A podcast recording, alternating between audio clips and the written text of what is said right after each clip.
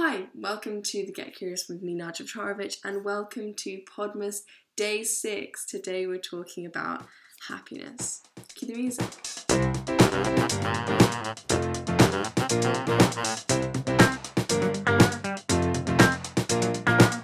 So, the question which has inspired this podcast today is Do we need to be happy all the time? And I feel like there are two schools of thought on this. The first is the people who have dedicated their lives to becoming happy, and in the extreme sense, they've gone, you know, on a spiritual journey to finding happiness. But more on a more casual level, it's just just general aspiration that people have to be happy in life. And the second school of thought is one which I heard Joe Rogan kind of talking about. He was talking about how happiness is like every other emotion in the sense that it comes in waves and that we shouldn't expect it at all times and nor should we want it to come at all times. You know, that famous saying that says if you don't experience sadness, you won't appreciate the happiness in your life. I think that this second school of thought comes from a more passive way of living so living in the moment. And those who subscribe to that probably have much less um, mental health issues because because they're not worried about being too happy or for too or too sad for too long, or whatever.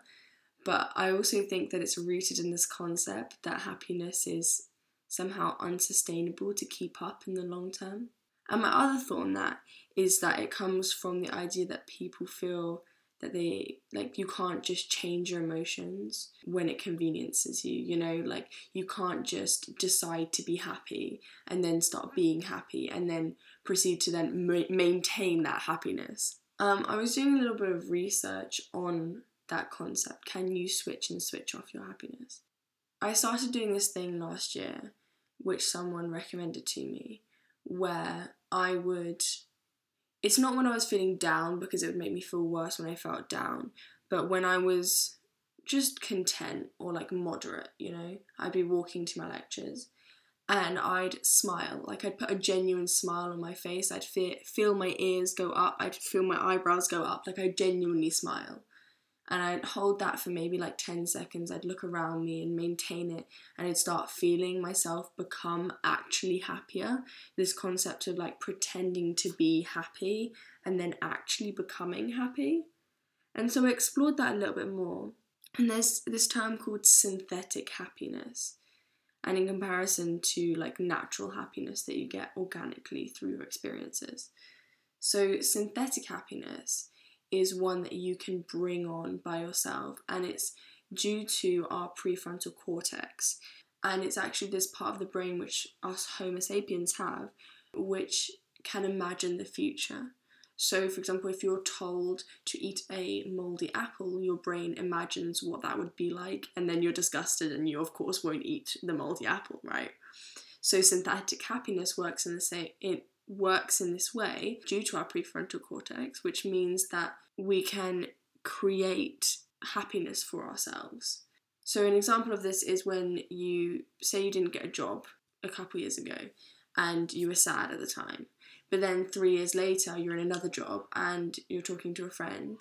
And then you say to your friend, Remember when I got ejected from that job three years ago? I'm so happy that that happened because this job is so much better for me. I'm so much, I'm in such a better place right now.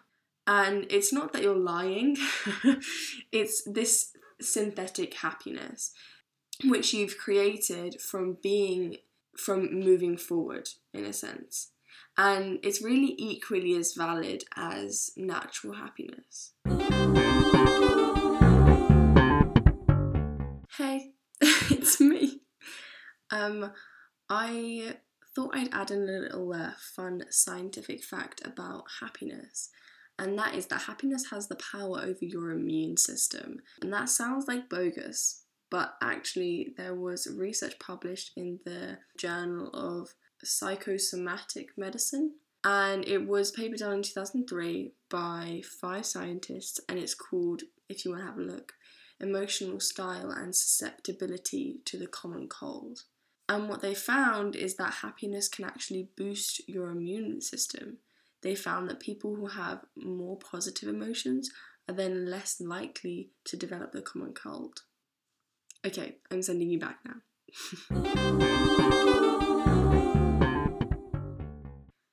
so, when I think about maintaining happiness or this concept of happiness being sustainable, I see where that's coming from.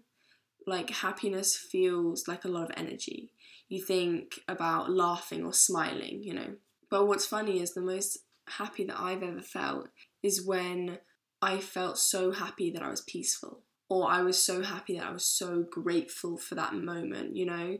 You like you're grateful for the sunset or you're grateful for the people you're around or for the food you just ate, but there's this moment of, you know, you're so peaceful and grateful for that moment. That's how happy you are. Exploring this, I stumbled you might have heard a few people talking about this, but the theory of law of attraction. It's this idea where we all have energy levels, and the energy level that you are on causes you to attract other people or other things in your life at those similar energy levels. And so when you're feeling emotions like shame or guilt or grief, our energy levels are very low vibrations.